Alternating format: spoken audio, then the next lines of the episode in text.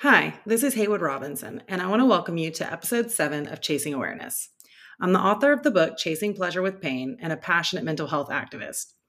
I always like to start the show by letting everyone know that I am not a mental health professional. I'm simply someone who has struggled with mental illness my entire life and have accomplished more in spite of it than I ever thought possible. So it's been a while since I've done a full episode, and I'm kind of cheating again today. I've been going through a bit of a rough patch lately with the three year anniversary of my suicide attempt on Easter. So I needed to take a break and put myself first. So today I'm going to share with you an interview for the Behavioral Alliance of South Carolina for their series called Basking in the Spotlight, spelled with a C for their acronym. I was interviewed by Taylor Davis, who is literally the sweetest, most compassionate person, and you can tell within the first minute that you meet her that she's just a truly genuine person. You can find the video on YouTube on their page by entering in the search bar the number three and then the letters B E. So it's 3B. And you can find all of their episodes featuring guests who take a special interest in advocating for the mental health of our youth. This is very near and dear to my heart since my true passion, along with spreading awareness about mental health generally, is highlighting the importance of early diagnosis. So kids today won't have to live on an emotional roller coaster as I did for 20 plus years.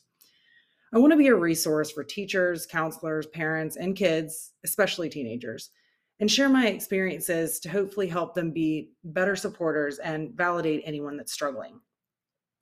I want to normalize the conversation so kids don't feel uncomfortable bringing up their feelings and moods and emotions, which could very well be symptoms that are easily avoided with the right treatment.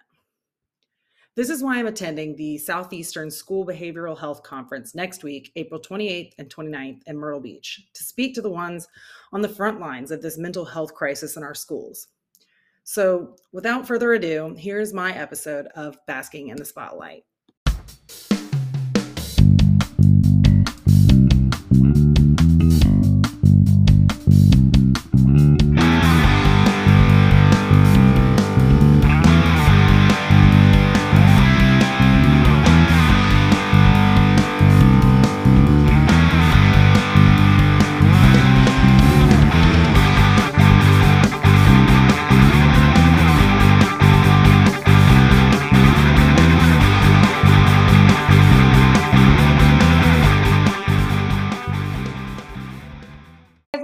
Welcome to this month's Basking in the Spotlight, where the Behavioral Alliance of South Carolina shines a spotlight on the incredible individuals in South Carolina who offer hope by not only the nature of who they are, but also the work that they're doing within and throughout our communities in our great state. We are over the moon, so incredibly excited to have with us today Haywood Robinson, she is an author of Chasing Pleasure with Pain, a podcaster, the Chasing Awareness podcast, and of course, and most importantly, and throughout everything that she does, she is an advocate for ending the stigma and normalizing mental health. Haywood, thank you so much for sharing your time with us today. Absolutely. Thank you for having me. Um, so let's go ahead and jump into it. Um, the first compassionate curiosity that we have is we're hoping that you can share with us a little bit about what is your journey? What is the journey that you went on to kind of get to where you are today?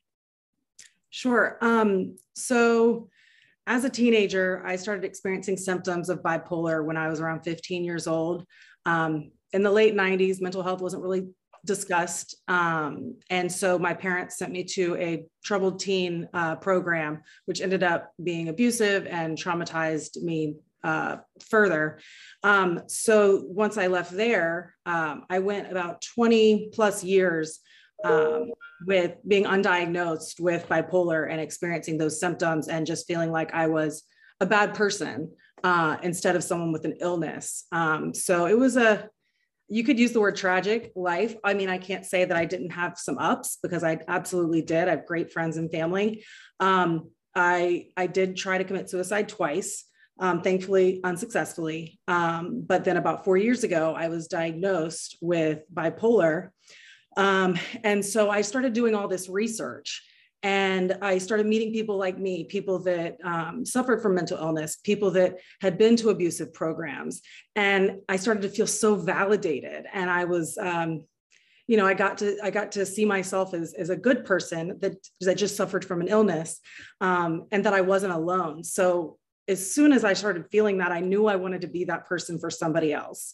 So during quarantine, I wrote um, the book Chasing Pleasure with Pain, and um, which is just about my life and uh, my struggles with mental illness. And then a year later, I started the Chasing Awareness podcast. So I'm just that's my purpose. Uh, so yeah, that's that's how I got here.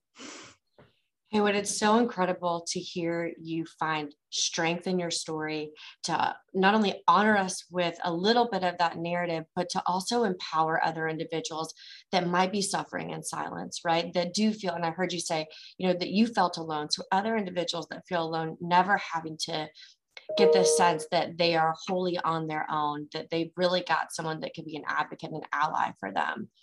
So I imagine that throughout your journey, um, there were times where you were trying to find support, trying to find help, or uh, trying to find maybe resources to better understand yourself.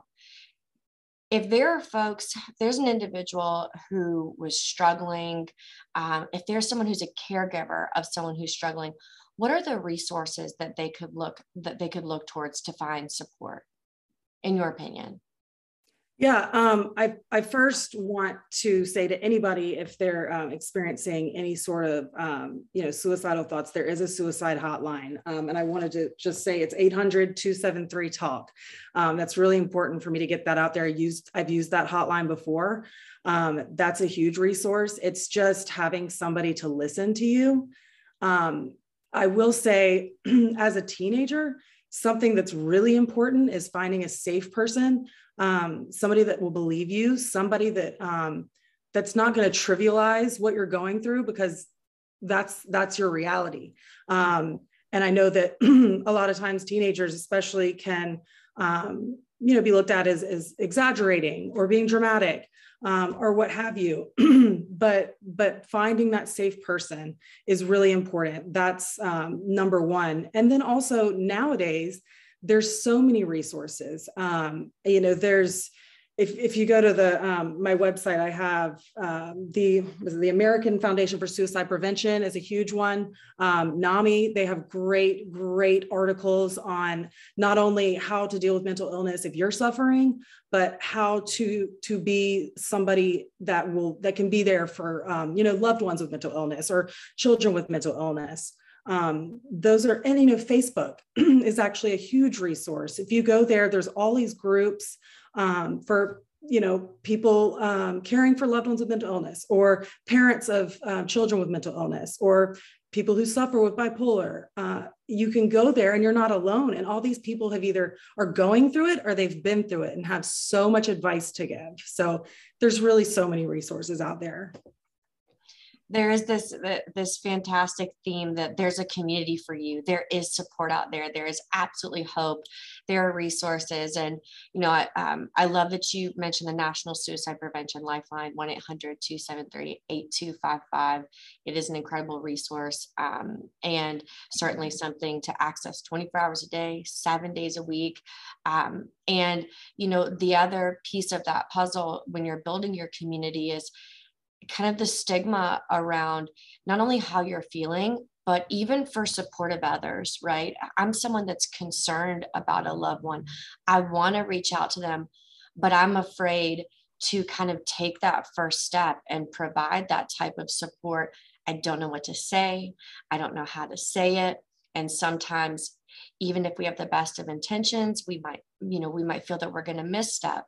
So, in your opinion from your you know your lived experience and your connection with with other individuals who have who are navigating their journey for growth and recovery if i'm worried about someone whether it's my friend my family member or even another community member what's a, a good way that i can reach out to them that i can connect with them? What are the do's and maybe some of the don'ts that you might recommend I'm glad that you said some of the don'ts too, because there's uh, there's a lot maybe you could say, but it's also about what you don't say. Um, a lot of times people just need you to listen, and you're not always going to have the right answers. You're not. It's you're not going to have ever been through what they've been through, so you're not going to be able to tell them exactly how to um, you know navigate what they're going through but if you just listen to them and say um,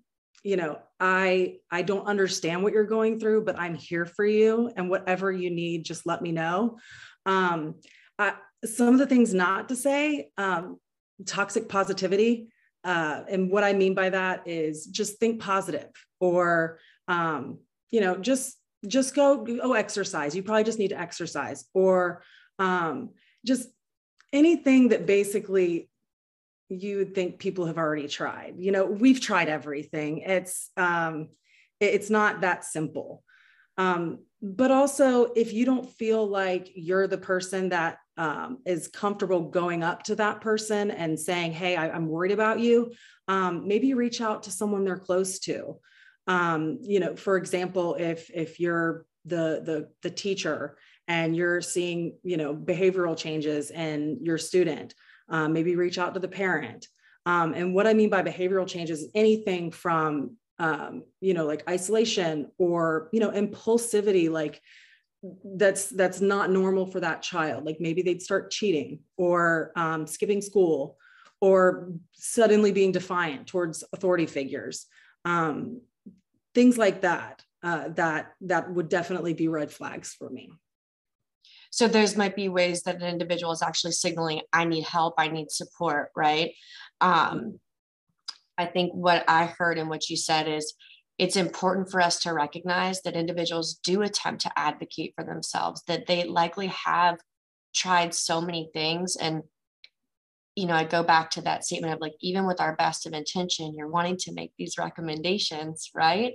And you want to say, oh, just go take a walk well that that sounds like very simple and maybe i've walked um, you know so many miles at this point and it's not what's working for me. So i love your message of it's as simple as just saying i'm here for you and i'm willing to listen and just be in it with you um, i really appreciate that haywood. Thank you so much for sharing those key messages and um, I think the last thing that I would love to hear from you, although I feel that the entire conversation has been incredibly hopeful, um, what is your message of hope that you would want to leave to our community, or what is the thing that you would like to say to our listeners and our viewers today?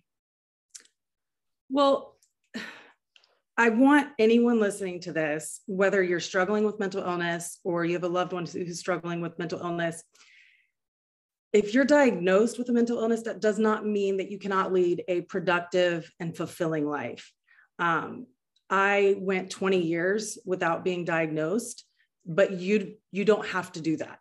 Um, you can step in. You can get your child diagnosed. You could get yourself diagnosed, and with the right treatment, you can be happy and healthy. Um, so so that's my message of hope. Just that there is hope it's it's not you know a death sentence if you get um, diagnosed with mental illness Thank you so much, Haywood. And I have to tell you that, you know, and everyone that's listening today and in the future, we are so excited to have you at the Southeastern School Behavioral Health Conference and have you as a part of our community.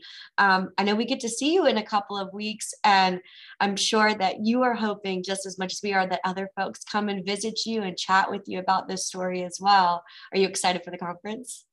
I'm so excited. Absolutely. I'm so excited to meet everybody on the front lines of this mental health epidemic that we're going through. So I'm very excited. And you're coming to us from Charleston, yeah?